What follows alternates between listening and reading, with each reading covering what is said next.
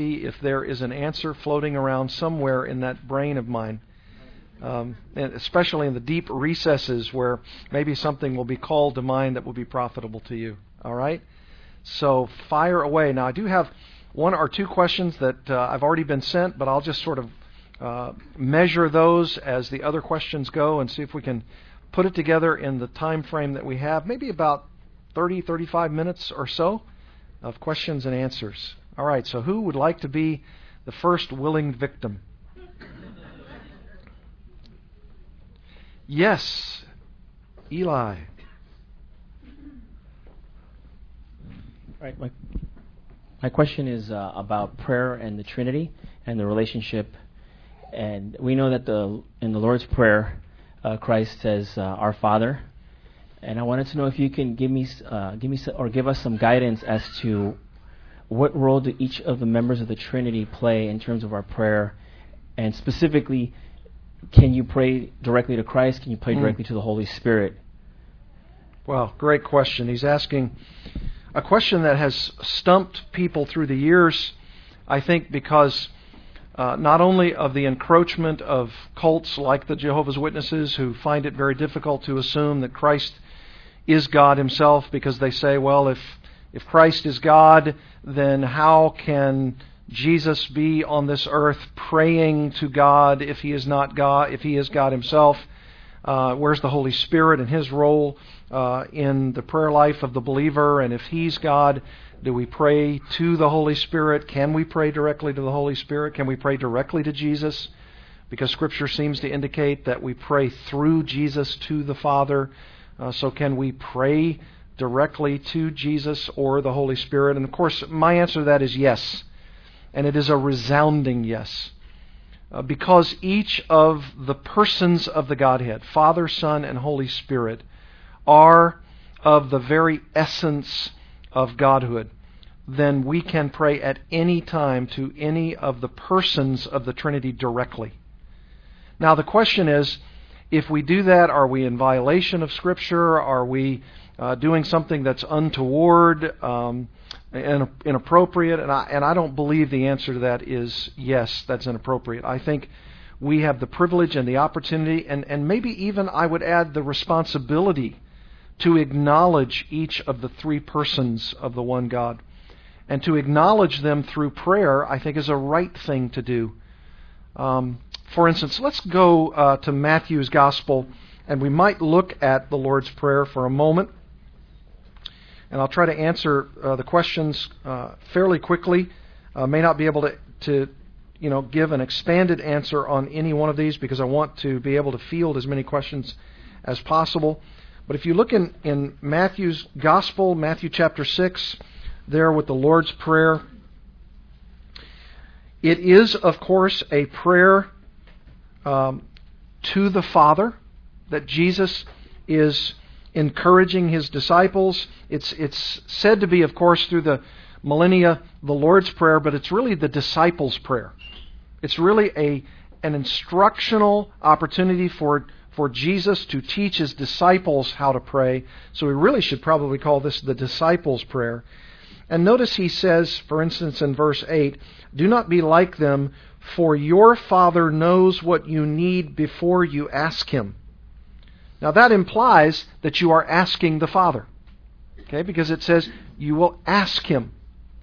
And so it is very appropriate to pray directly to the Father.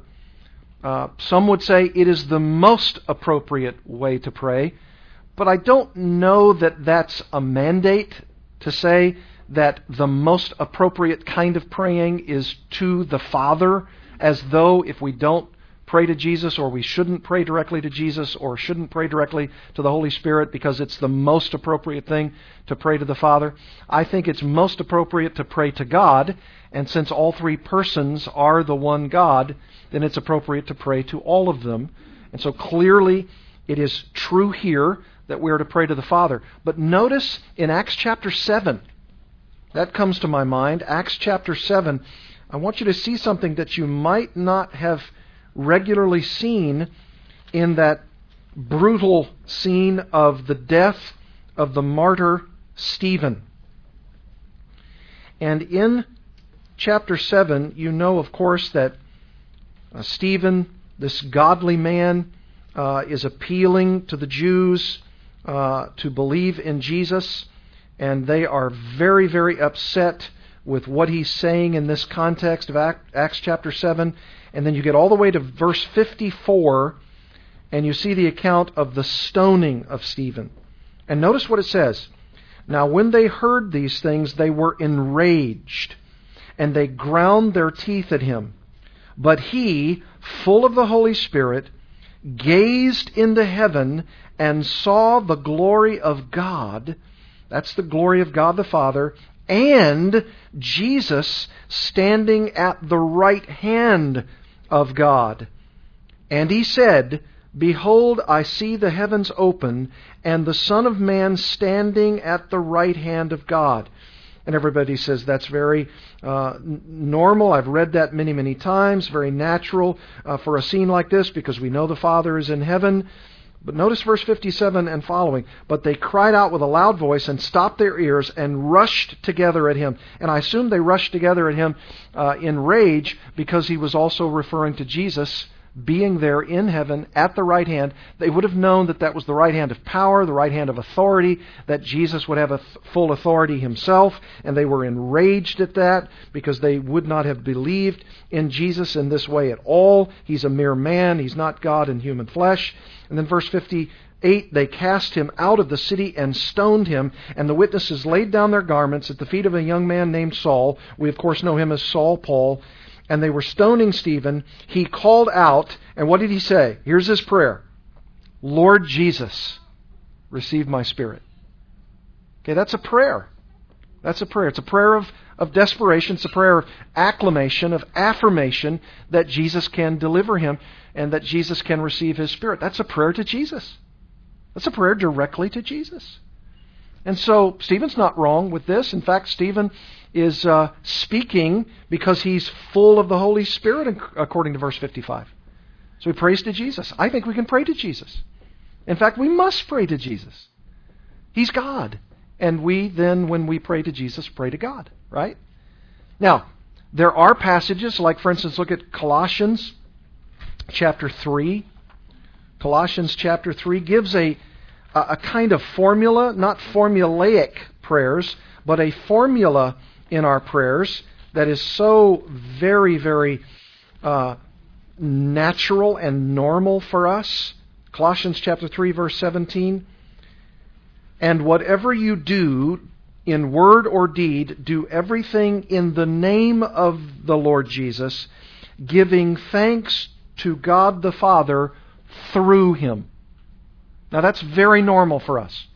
And that's why we, we tend as evangelical believers to say, we pray in Jesus' name, right? We pray to you, Father, in Jesus' name, or because of Christ, or by Christ, or through Christ. That's very normal. It's very natural. And it's very biblical. Now, someone says, Will your prayers be answered if you don't say in Jesus' name? Yes. Because if your heart and your intent is to pray through Christ to the Father. And why do we pray? And why does the Scripture call upon us to pray through Christ to the Father? Here's the essence of that. It's not a formulaic kind of praying. It's this. Everything we have, including our access to the Father, is through Christ. So we pray through Christ to the Father. We have our access through Christ to the Father. We have our salvation through Christ to the Father. Everything we have, everything we are as Christians is as a result of the cross of Christ, and through that cross, we have access to the throne room of God, the Father. And because of that, it's very right and righteous and natural and normal to pray through Christ, even giving thanks, as he says here in Colossians 3:17, through Christ to the Father. And what we mean by that is your cross, Jesus, has given me the right, the privilege, the honor, the access to the Father. So, yes, we pray in Jesus' name, because of Jesus, for Jesus, by Jesus, through Jesus, to the Father because that access has been granted to us through the cross. So that's a good theology. But that doesn't mean that we can never pray directly to Jesus and only through Jesus. In fact, I would submit that we are praying both to Jesus and through Jesus, even when we're praying through Jesus, because He is God. And He has that right hand of authority on high. And I believe that there is a great opportunity to pray even to the Holy Spirit. Because think about this who's the author of Scripture? The Holy Spirit. The Holy Spirit inspired the sacred writings. And so when you thank God for the Word, who are you thanking God for? The Holy Spirit. Because the Holy Spirit is God. And when you're thanking Him for the Word, you're thanking for the author of that Word. And who's the author of that Word? The Holy Spirit. And so it's, it's very right and honorable to say, Thank you, Holy Spirit, for your Word. In fact, the very first verse in your Bibles in Genesis 1 1, in the beginning, what? God created the heavens and the earth. And then what does verse 2 say? And the Spirit was hovering over the waters. The very second verse of our Bibles introduces us to the Holy Spirit. And throughout the rest of Scripture, we are enjoined to be in love with, to love, to adore, to magnify the Holy Spirit. And sometimes even Christians are a little squeamish about saying that we want to pray to the Holy Spirit, we want to enjoy and adore and magnify the Holy Spirit because they say, well, wait a minute, the Holy Spirit's always the one who's asking us to give glory to the Father, right? And, and to defer to the glory of Jesus, as though the Holy Spirit doesn't want uh, to be magnified. Nothing could be further from the truth. Because we are Trinitarian Christians. And therefore, we love the Father. We love the Son. We love the Holy Spirit. And therefore, because they are the three persons of the one God, we actually can love them and adore them and magnify them as persons. And even though they are distinct as persons, they are of one essence as God. And therefore, it is right to pray to the Father and to the Son and to the Holy Spirit. In Ephesians chapter 4, it says, And do not grieve the Holy Spirit, right? Well, if he is someone who we are not to grieve, he's also one that we can go to pray and say, Don't let me grieve you, Holy Spirit, right? I don't want to grieve you. I don't want to undermine your work in my life or your work in the world. That's a very wonderful prayer, and it's not inappropriate at all. Okay? All right. Another question. Another question. Yes, ma'am. Um, my question is from Titus. I've been going through Titus, um, listening to tapes from John MacArthur, and I'm. I'm familiar with him, John MacArthur. Yes. Okay. Namely, if any man is above reproach, the husband of one wife, having children who believe, not accused of dissipation or rebellion. He has said that children in that verse means adult children. And I, he gave a very good argument for why he believes that way. Yes. And um, I haven't really heard that in very many. I don't know that uh, most people even believe that. Yes. So, but I thought he gave a really good uh, reason why. So I, since I don't know you very well, I wanted to ask, what do you believe, and what do you use to support what you believe? Okay. She's asking the question. This is for the sake of not only the, the videotape, but the audio tape as well. I'll repeat the question. Uh, she says there are uh, very good Bible teachers who teach that Titus 1 6, when it says uh, that uh, his children, this is the uh, English Standard Version, and his children are believers and not open to the charge of debauchery or insubordination. Um, other translations translated, you know, essentially the same, but with a, a little bit of a difference. And the question is, uh, if Titus 1:6 is being said by these very excellent Bible teachers to require that children uh, are believers in order to be qualified to be elders. And John's particular interpretation also goes on to say that this implies uh, that these children are adult children. Uh, so, what is my take on that? Well, I'm so glad you asked such an easy question. it is a very, very good question. And here's my take on it. Okay? If that particular word for believe, the Greek word is pistos, and it is listed in this text in Titus 1:6 in a particular form of that Greek word that could mean either an active sense or a passive sense to that word. The active form would be translated, as the English Standard Version does it here, believers. Okay, that's the active sense of pistis. Okay? In the passive form of that particular word, that noun, it would mean something like this faithful. All right? Because we're talking about a word that could, in its context, be something to, uh, referring to active believing or passively faithful. Uh, passive in the sense that it's not talking about someone who is a believer, but someone who is faithful. Now, John has, and I've listened to those uh, same messages. I was there at Grace Church when he preached through the book of Titus. And John's argument there, uh, in addition to the idea of his belief that these are adult children, and the reason why he believes that they're adult, adult children here is because if Paul is, is telling Titus uh, to set in order what remains and to appoint elders in every city, it is very likely that he would not be appointing elders who had small children, uh, because this was a context in which these elders would have been older men, because the very word for elder itself, presbyteros, uh, is a word that means aged person or older man, something like that.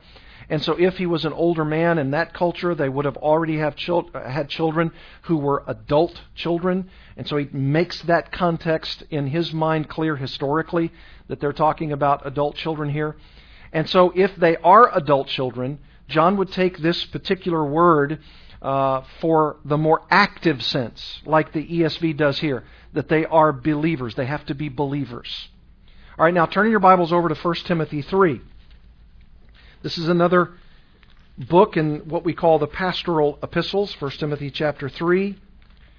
And you will find essentially very similar qualifications here. Uh, being above reproach, for example, verse 1, uh, or verse 2, I should say, therefore an overseer must be above reproach. 1 Timothy 3 2, the husband of one wife, probably translated better, the one woman man or a one woman man. Sober minded, self controlled, respectable, hospitable, able to teach, not a drunkard, uh, not violent but gentle, not quarrelsome, not a lover of money. He must manage his own household well, with all dignity. And then notice this keeping his children submissive. For if someone does not know how to manage his own household, how will he care for God's church? So there, he gives similar qualification about the family, about the household. But it appears, and this would be John's idea, John's interpretation, that he would be saying, I think that passage is different than Titus 1, different in this sense. If the children are at home and are, be, are to be submissive to their father, to their parents, because it says if someone does not know how to manage his own household, how will he care for God's church? He implies by that that that means younger children, because they're in the home, they're called upon to be submissive. You compare that with Titus 1:6, and it appears as though those are adult children who are outside the home because they are not to be accused of debauchery or insubordination. There are other Bible teachers, though, who say that they believe that 1 Timothy 3 and Titus 1 are talking about the same context. Two different cities. One, uh, the island of Crete. Here, 1 Timothy, Ephesus. But even though they're different places, same instruction or very similar instruction. And those Bible teachers would say, therefore, in Titus 1, I think it should be taken in the passive sense that these children should be faithful. Now, John's argumentation there is, well, faithful to what? Faithful to their parents, or faithful to the Lord, or faithful to both? Because even if it's to be uh, rendered in the passive sense, it should mean that they are faithful to God, faithful to Christ. Therefore, they essentially mean the same thing. And so, therefore, if someone is to be serving as an elder, then whether they have younger children in the home, they're to be submissive to their parents, even if they're not presently believers. Uh, your hope and prayer and desire is that they one day would be believers uh, because you want to teach them, you want to manage your own home well, and that's actually how you you look at these qualifications and see if a man is managing his home well, and then you see his kids actively pursue Jesus Christ in repentance and faith. And then in Titus 1, if they've left your home and if they're out in the community, but they're still your adult children, then you should say his qualifications should be evaluated on the basis of whether or not his adult children are believers. Now that's the basic interpretation. I'm not sure I'm there.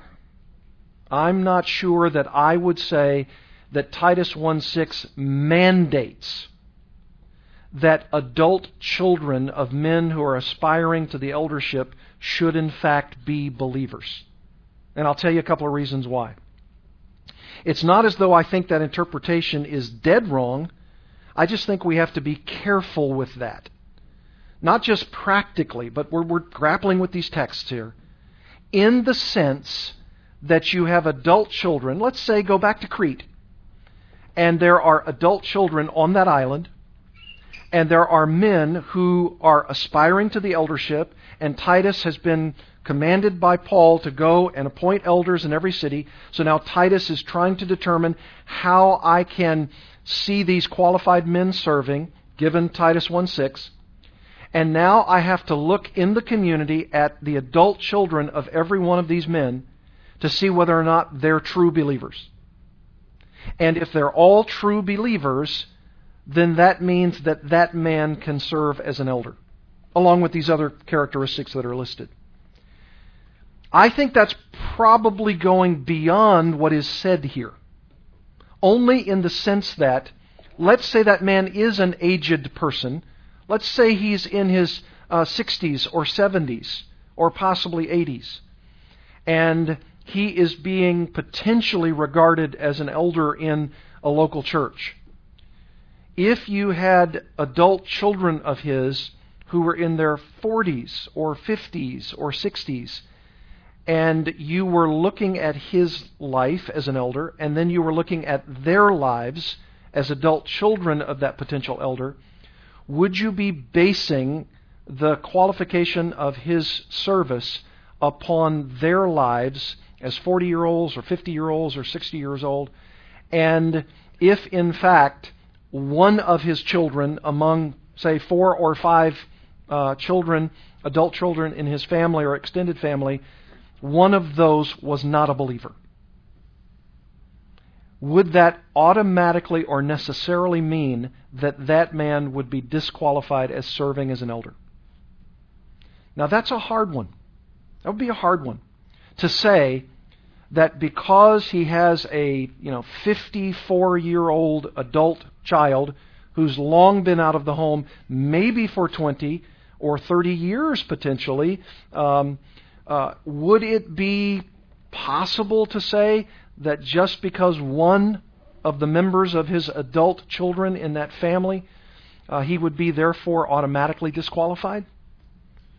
I'm not sure I could be dogmatic on that. I'm not sure I could say that just given that one example. Now, certainly, if indeed that particular family has a number of profligate children, whether they're adults or not, rebellious, debauched, to use some of the language here, insubordinate, then that actually is a qualification that could deal more with the idea of his being above reproach or not. Because if he's not managing his house well, whether he has children in the home or children outside the home, then it's probably true to say that he would not be qualified because there's enough reproach that could be brought upon his life, his parenting, his management of his family, rather than just the uh, the idea that if he has only one children out of many and that child has been out of the home for 10, 15, 20 years and that one child is an unbeliever and therefore he's automatically disqualified. I'm not sure I can say that. So there's a lot more to say, but I would tend to think you have to do two things. Number one, you do have to grapple with what Titus 1.6 says. And you have to determine is it different than 1 Timothy 3? And if so, what are those differences?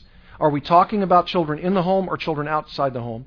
Are we talking about uh, adult children who've been outside the home for many, many years and whether or not they are believers or not, or whether or not they've brought reproach upon their father in the community?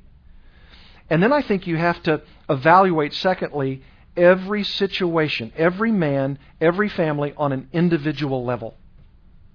And I think because of the varied nature of families and of these fathers and of these children and of multiple children, uh, a, a number of siblings in a family, and you have to work your way through systematically and lovingly uh, whether a man, a man is truly qualified with all of these characteristics and not just discount him if there is one unbelieving adult child, even if that adult child, for instance, could be in another state or another country. And there are people in that congregation who know nothing about that child or no, know nothing about that uh, adult child situation. Um, maybe that adult child has had a, a divorce of some kind, uh, and and maybe that uh, adult child has has not uh, professed faith in Christ. Uh, maybe there's a process uh, for a 18 or 22 year old or a post collegian who's continuing to try to determine where that person is, you know, spiritually. Um, and do you say, well, uh, until you determine where that 27 uh, year old child of yours is at spiritually, uh, and if he's not or she is not, you know, immediately professing faith in Christ, uh, then uh, only until then will you be qualified to serve. Uh, I just think we have to be careful and be not rigid uh, in our evaluation uh, so that one size fits all. It, it clearly does not. You clearly have to be discerning, and you have to both as a congregation, because the congregation is the one who affirms um, who elders are in a local congregation as they're nominated, and you also have to work within the, the eldership to determine uh, the answer to those questions. And I've known of churches and I've known of situations where they haven't taken that interpretation, and they've had men who've served as, a, as elders and have served well as elders in contexts where everything is not so neat and, and tidy and clean. Uh, being evaluated on the basis of that own local church and its own standards, not apart from Scripture, but trying to grapple with these passages of Scripture and come with come out with the right interpretation.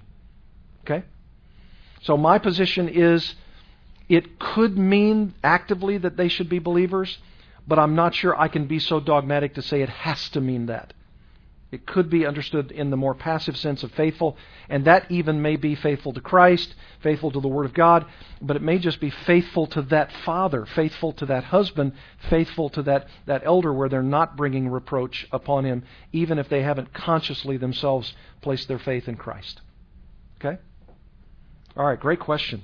I'll tell you what, because we've got one question that someone sent me that was a burning, burning question that they wanted me to answer today. I probably should do this because I don't want us to run out of time and I want to be faithful to answer their question. And this very, very easy question is about the doctrine of election. and the question is, and it's very practical, and I think it's a very honest question. And the question is basically this. And this is certainly not something that has never been asked before, and I won't be the last person to try to answer it, believe you me. If the doctrine of election is true, and let's assume that it's true, that is not political elections, we, we understand, but it's the election of people to faith in Christ. If the doctrine of election is true, then does that take away the responsibility for people to believe. Or, even more technical, if the doctrine of election is true, then what about those people who never believe? Does that mean that because they weren't elect by God, they weren't elected by God, then they really never had the opportunity to believe, and that there's some in, inherent unfairness with that, because of the doctrine of election, and therefore are there going to be a whole host of persons in the history of the world that in eternity we find are not in heaven because they were not elected, and that's why they're not in heaven. Or, to put it in the more negative vein, are we going to find, because of the doctrine of election, that God didn't choose certain persons, and because He didn't choose those certain persons, they are forever in hell because God didn't choose them? Okay? That's a great question. And it's a question that gnaws on the minds and hearts of many, many people, especially unbelievers, who are saying, wait a minute, if you're telling me that God elects certain persons to go to heaven, and that He doesn't elect certain others to go to heaven, then number one, I think that's unfair. And number two, that means that they're not in heaven because God didn't give them the opportunity that He gave others who are. All right, those are great practical questions. Here's where I think we've got to start. I think we have to start at the premise, probably not even beginning to talk about God and election before we talk about the nature of man. The nature of man. So I want you to turn in your Bibles to Romans chapter 3. Romans chapter 3. We could go to many places and we might troll around a few texts, but I think Romans 3 is probably exactly where we need to start first. And it is this.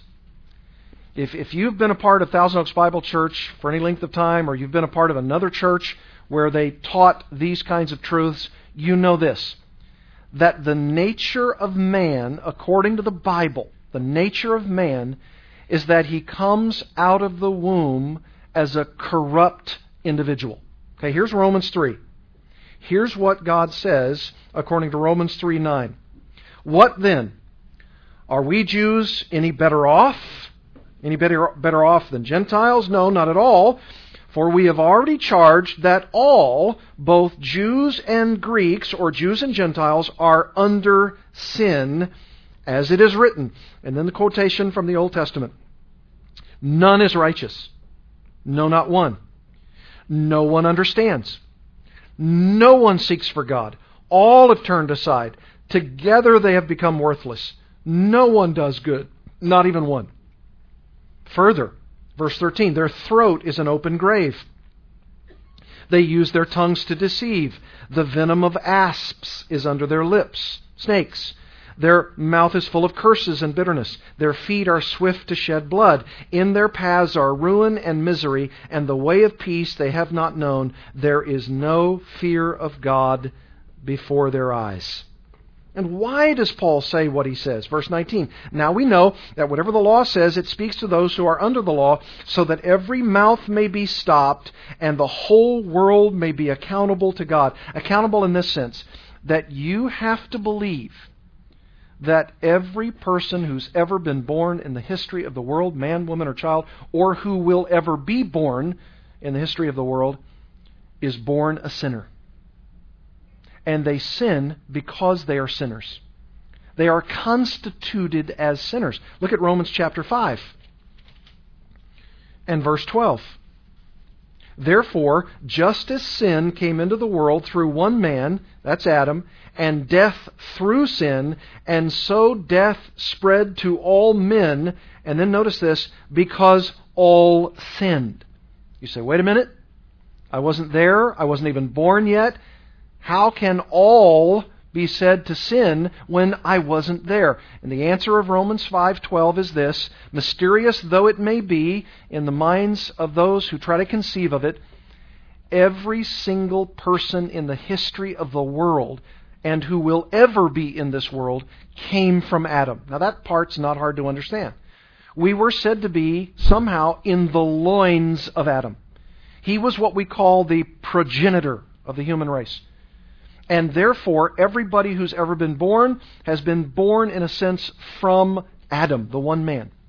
Therefore, when he plunged the whole human race into sin by his sin, then every man sinned in Adam. You say, I don't like that. I don't like that doctrine. Well, I don't like it either, but it's still true. And because we know it's true, we see it in the life of every person who comes out of that womb. And there's not a single person, save the Lord Jesus Christ himself, who did not, of course, have that human father. That idea that everybody who comes out of the womb and sins has been played out with every single human being in the history of the world. Every single person sins. Just last night, I was with my beautiful scare do of a grandson, Jaden Cole, and we were celebrating Shane Kelly's birthday, and we were at the Janss Mall, and we were at Cold Stone Creamery. Now you know all my life last night. And we were feeding little Jaden Cole, who's eight months old, some little bits of ice cream on a spoon.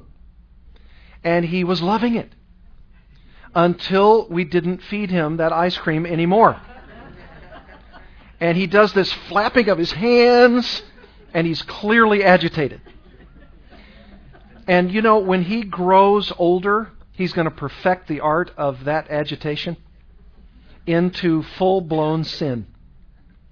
Now, is that just because he's a part of me that he sins? Well, that's partly true. But it's also true that every single boy, every single girl who comes out of that womb, and you all know it, especially you moms, they sin up a storm the older they get. And it's natural and it's normal because Adam plunged the whole human race into sin. And what's worse is that constitutionally, are we not just sinners, but we're also sinners because of our own personal sin that we perfect over time. And because of that, that's the premise you have to start with, okay? So, the doctrine of election, set that aside for one moment.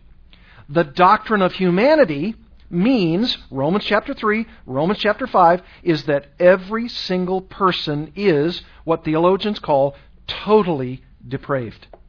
Totally depraved. Now that doesn't mean that every single person is as worse as they could be. No.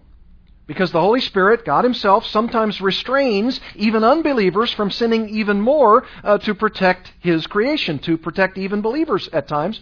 So we're not saying by the term total depravity that everybody is as sinful as they could be at all points and at every time. Thank God. But it is to say, total depravity, is that everything in a person is shot through and through with sin. Everything. His mind, his will, his emotions. Everything has been penetrated by sin. Everything about him. It doesn't mean he's as sinful as he could be at every point, but it does mean that he is as sinful as he could be in the sense that he will never, on his own, ever, ever, ever, one day just say, you know, I acknowledge I'm a sinner, and I got to get myself out of this mess, and on my own, I'm going to believe in God, and I'm going to trust Him by faith, and I'm going to believe in this gospel, and nobody ever told me this, and I don't know why I haven't thought of this before, but I just think I'll choose Christ today. No one's ever done that in the history of the world. Why? Because as we learned in John chapter 3, Jesus said, You must be what? Born again. You have to be regenerated from above by the Holy Spirit. You don't think those thoughts on your own. The Holy Spirit has to open your mind to the truth of the gospel when you hear it. And what is the truth of the gospel?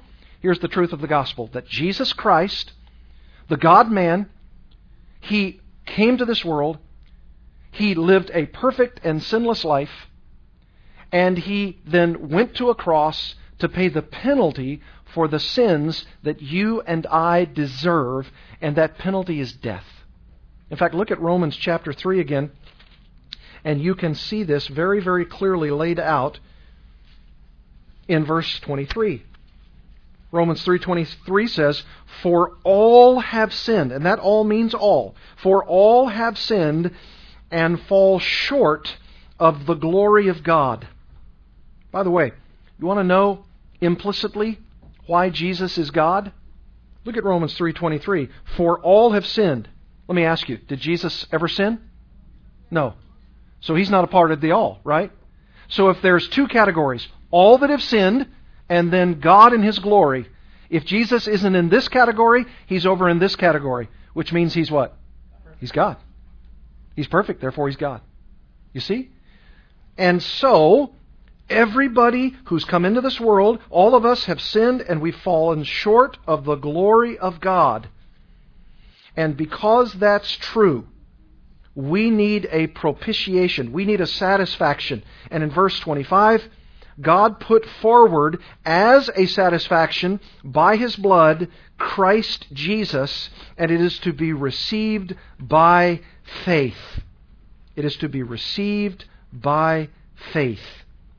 So you repent of your sin, you turn from your sin, and you receive Jesus Christ by faith so that you can be one of those for whom Christ's cross satisfies God's wrath against sin. All right, that's the essence of the gospel. Now, nobody understands that, and nobody receives that, and nobody is appealing to that kind of gospel unless God opens their mind to the truth of that. Okay? Now, go back to the doctrine of election now. Because everybody in the whole world is a sinner, all have sinned, is God under any obligation whatsoever to save any of them? Is he? No. God is righteous. God is holy. God has no obligation whatsoever. In fact, because of that righteousness and that holiness of God, He would be totally just and righteous to plunge every single person, man, woman, and child who's ever lived or will ever live into hell and would be totally righteous in doing so. Because He's holy and he's righteous, and we are unholy and unrighteous. And if he had a plan, and that plan was to send everybody, everybody to hell who was born a sinner and then sinned by their choices, then he would be totally righteous in doing so. It'd be like this. Let me give you the analogy. God is the teacher in the class. And there's a, an examination, there's a final. And when the final examination has been taken and scored, Every, every single person in the class has what? Failed. They failed. They flunked. Guilty. Guilty is charged. F. And F doesn't mean fine. means failed. And what if God, as the teacher in the classroom, says, You all failed the class, you will never graduate. You will never pass. You're done. You're finished. It's over. Forever. Now, if anybody in the class says, but teacher, uh, that's unfair. Oh, why can't you grade on the curve? And he said, I did, and everybody failed anyway. so the curve is failure. All right. Well, but you, but you got to give us another chance. Uh, uh, and all the excuses come, right? That's why Romans 3 says, so that everybody's mouth is stopped when they're arguing with God, so that everybody may be proved a liar. Wait a minute, that's not fair. I don't like this, or this is not the right plan. So if you start with the right premise now, even apart from the doctrine of election, if you start with the right premise, the right premise is something like this. Since everybody failed, since everybody deserves hell, they deserve their sins not to be forgiven, now you bring in the doctrine of election. And out of the mass of sinful humanity, every one of them dead in sins, dead in trespasses, not deserving anything, deserving hell, deserving the worst that they could possibly receive because they're sinners by nature and choice. God says, in His immutable love and mercy and grace, I have decided to save some of them. You say, unfair! Unfair! Wait a minute, everybody failed in the class. In fact, the people who are arguing all the time for fairness, what's fair in that? Here's what's fair everybody deserves hell. Everybody deserves judgment. That's fair. You don't want what's fair. Please don't ask for fair. You, you want the other. You, you, you, want God's mercy and grace. You, you want Him to, to, to say to you, even though you were in that condition, even though you were that kind of sinner, even though you deserved that death and that hell and that judgment, here's what I've done. I took you out of the mass of that humanity, sinful though you were, and I decided to set my love upon you in mercy and grace. And what I did was I gave my son in death for you. You know what Romans 9 says? Jacob I loved, Esau I hated. People go, oh, I don't like that verse. Oh, I don't like that verse. You know what strikes me? You know what's the greatest phenomenon of that reality? It's not the Jacob, it's not the Esau I hated part. Because God hates sin. He hates every sinner who sins because they sin, because it's against His holy and righteous word and law and person. That part doesn't get to me. The part that overwhelms me is the part that says, Jacob I loved. Why? You say, why? Because God said, I want to love him. You say, but that's unfair if he didn't say that to Esau. What does Esau deserve? Deserves hell. What does Jacob deserve? He deserves hell.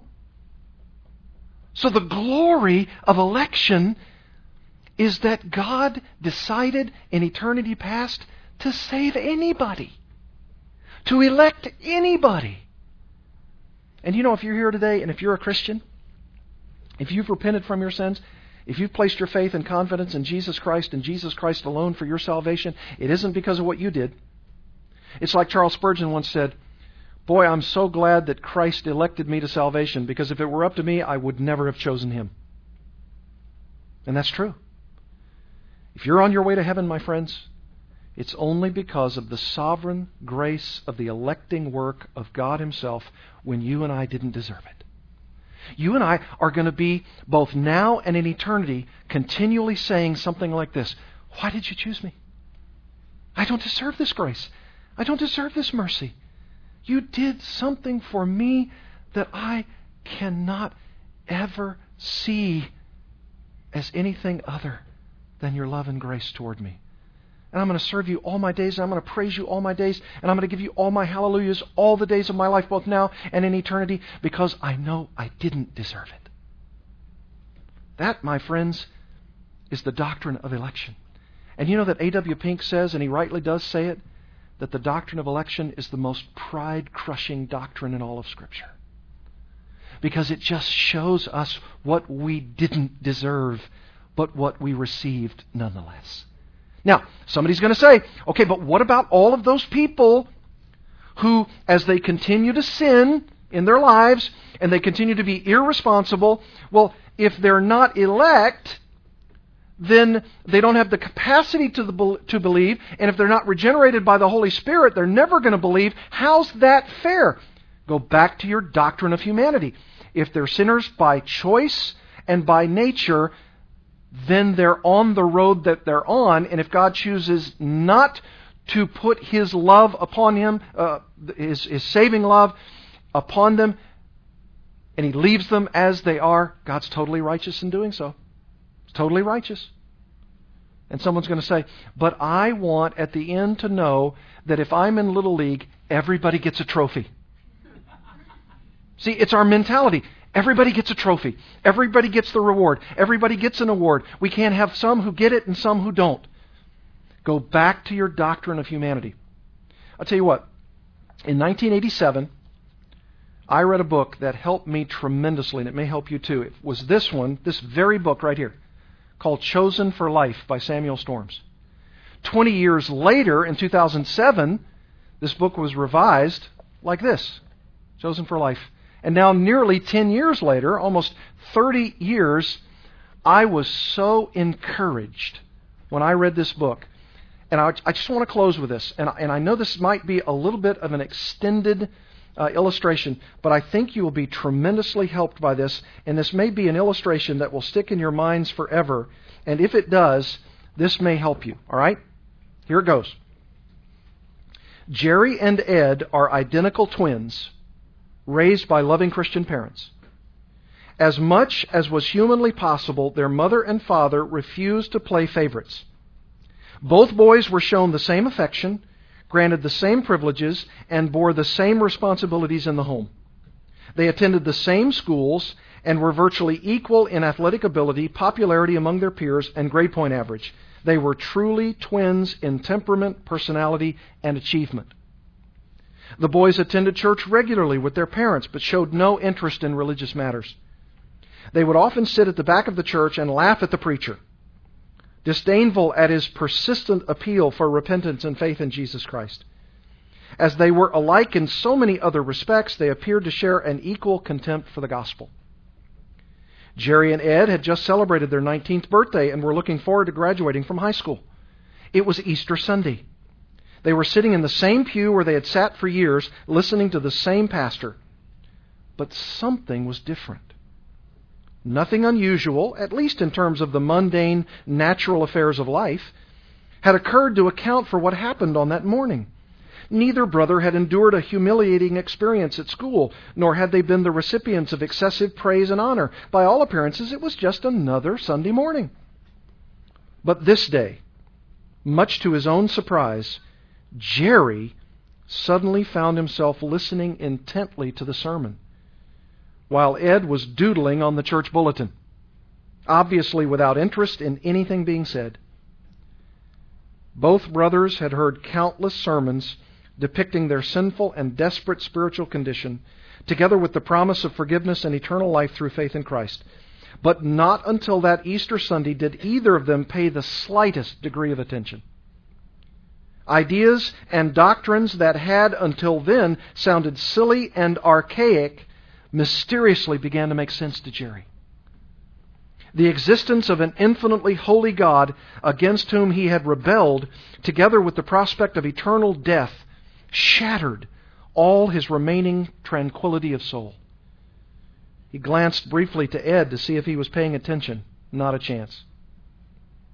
The pastor's right, Jerry silently concluded. I am a sinner. Jesus is God in human flesh. And without him, I have no hope. Oh God, help! Save me! Forgive me! Jesus, you are my only hope. If you had not died in my place and endured the Father's wrath, I most certainly would have. Forgive me for being so utterly blind to your beauty until now. O oh, Son of God, I embrace you alone. I want to live wholly and utterly for you. Jerry struggled to explain to himself what was happening. All he knew was that while listening to what he'd heard so many times before, he heard it for the very first time. What he had read in the Bible so many times before, he now saw as if it only had then appeared. Jesus of Nazareth, who until now held no attraction for him, suddenly seemed altogether lovely and winsome. The conviction that this Jesus alone could deliver him from the spiritual turmoil, grief, and guilt in which he, had, in which he was uh, mired gripped his heart. His soul was, as it were, flooded with wave upon wave of peace and joy as he felt the burden of his sin lifted from his shoulders and placed upon Christ, in whom it vanished from sight. Ed couldn't help but notice that his brother was weeping. With a quick jab of his elbow in Jerry's side, he whispered, Cut that out! You're embarrassing me! But Jerry was unfazed. What Jerry now found altogether lovely Ed continued to loathe. Jerry's unbelief disappeared under a flood of repentance and whole souled love for Christ. By an act of his will, Jerry embraced the redemptive sufferings of Jesus as his only hope and haven. He willingly repudiated sin and reliance on self, and with joy repro- reposed in Christ, leaned in Christ. But Ed remained obstinate and now even more indignant in his unbelief. Needless to say, Jerry's experience that morning made for a volatile conversation in the car on the way home. He tried to explain to his brother what had happened, but Ed was incredulous, unbelieving, and filled with rage. They were so engrossed in conversation that neither of them saw the pickup truck jump the median into their lane. The crash was head on and fatal for both. Instantly, Jerry left this life and entered the bliss of eternal joy in the presence of the Savior whom he had embraced only minutes before in saving faith.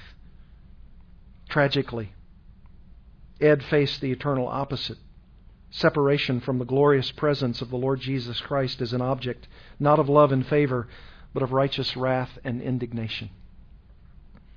What accounts for the irrevocable and eternal division between these earthly brothers? What made Jerry differ from Ed? Why did one come to heartfelt and happy faith in Jesus Christ as Lord and Savior, while the other persisted in heartfelt hatred and disdain? That is the question the doctrine of divine election is designed to answer. In the final analysis, when all is said and done, one must attribute Jerry's faith either to Jerry or to God, or to some form of cooperative effort on the part of both.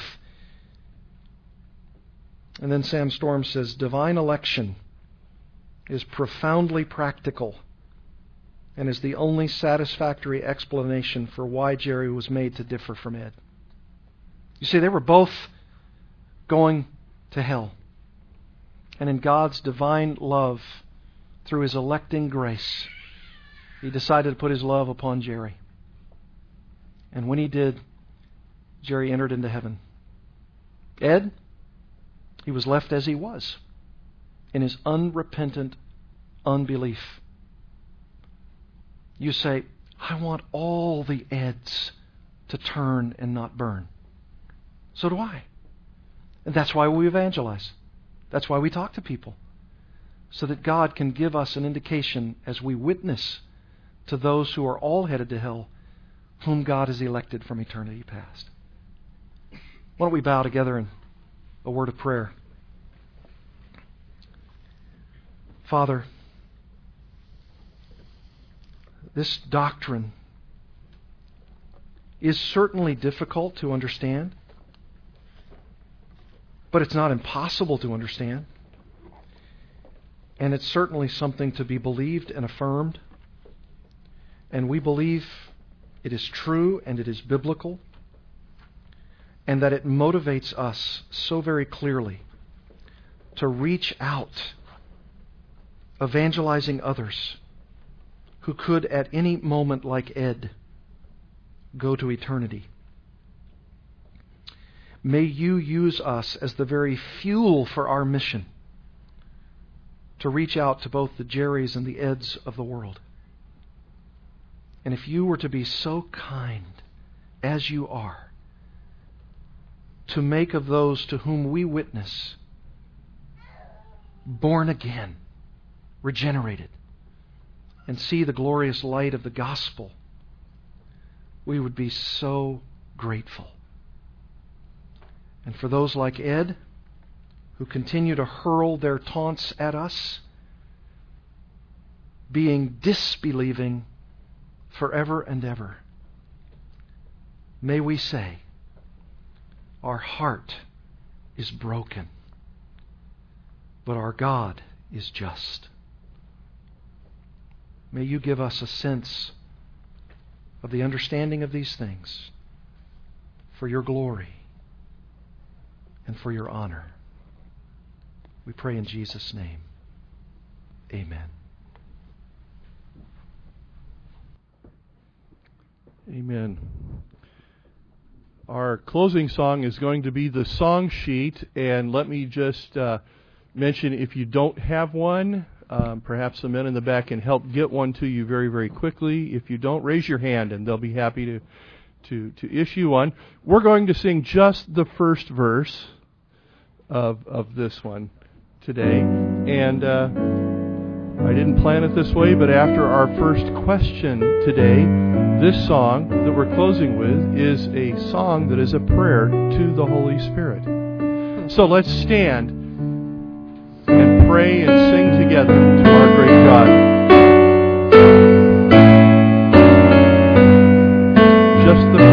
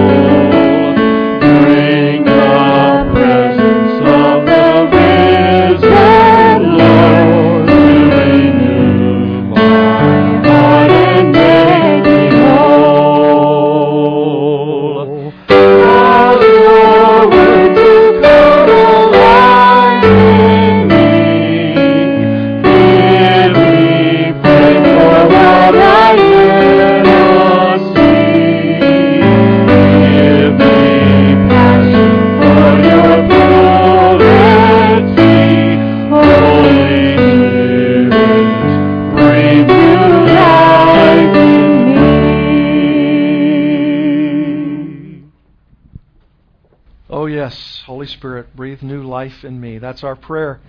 Thank you.